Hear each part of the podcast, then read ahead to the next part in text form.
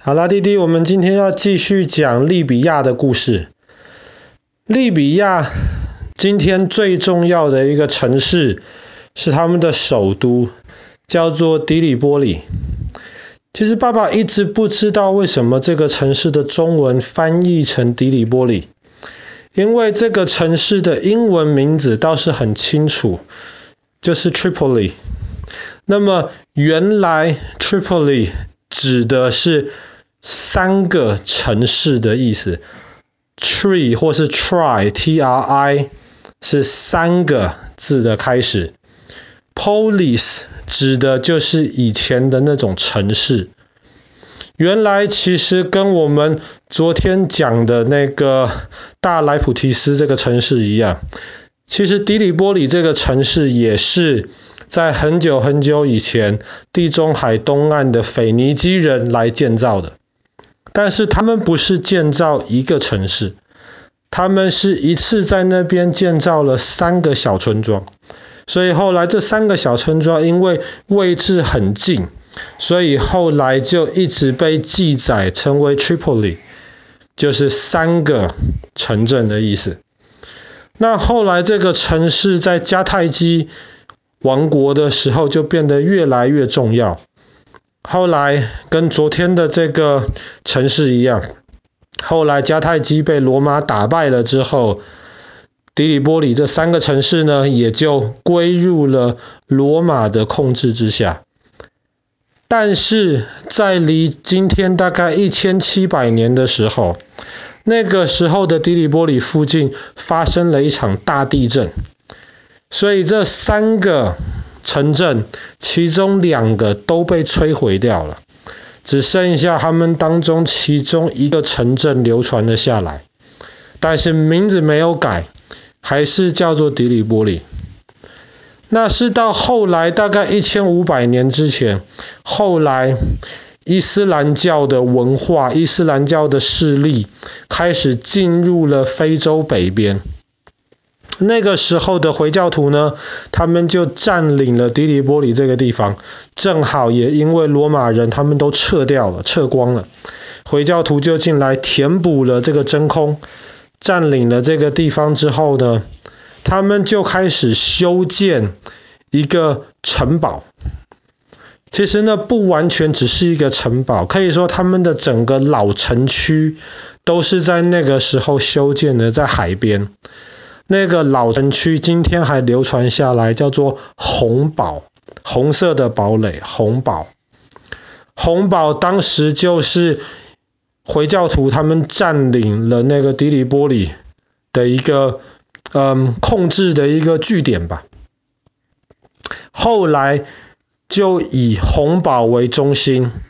底里波里开始慢慢的壮大，慢慢变了强盛。可是大概在一千年之前呢，发生了一件事情，十字军东征。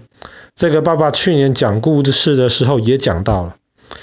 那么后来十字军东征的时候呢，一开始十字军很凶猛，打得很顺利。后来的回教徒就决定了，他们觉得红堡这个地方就直接靠在海边，这样子十字军如果要打过来的话，实在是太危险了。所以他们后来就决定了，离红堡远一点，在里面一点的地方，靠近内陆一点的地方，再来修建新的这个城市。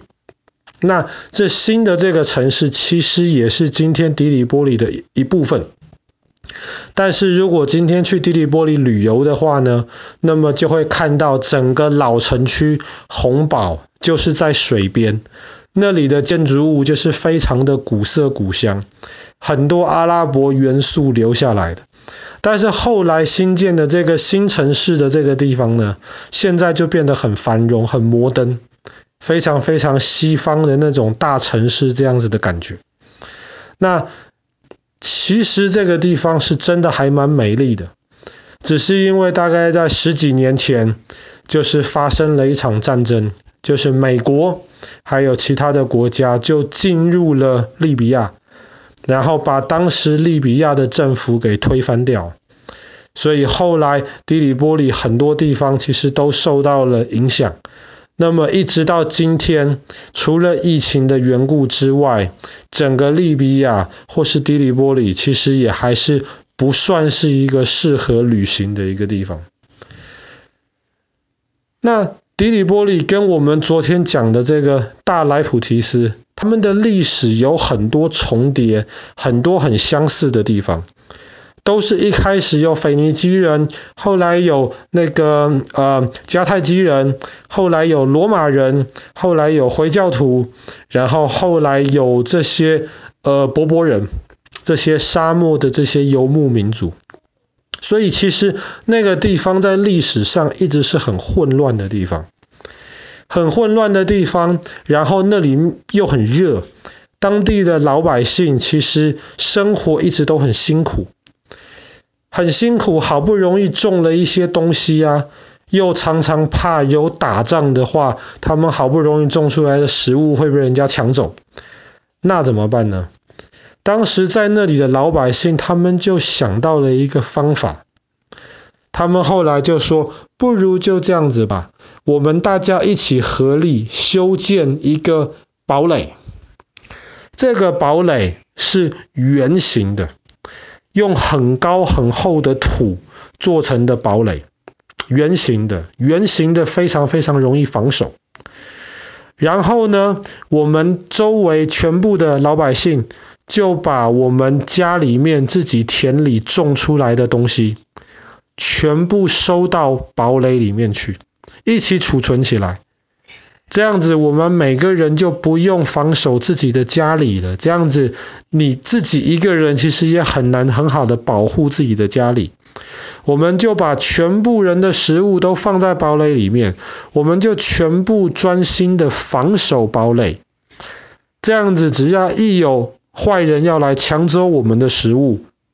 他们就可以躲到堡垒里面去。然后又因为是圆形的堡垒，没有死角。所以他们就这样子来抵挡这些坏人的威胁。其实，在很多地方，比方说在中国的福建，也有类似的这种土楼。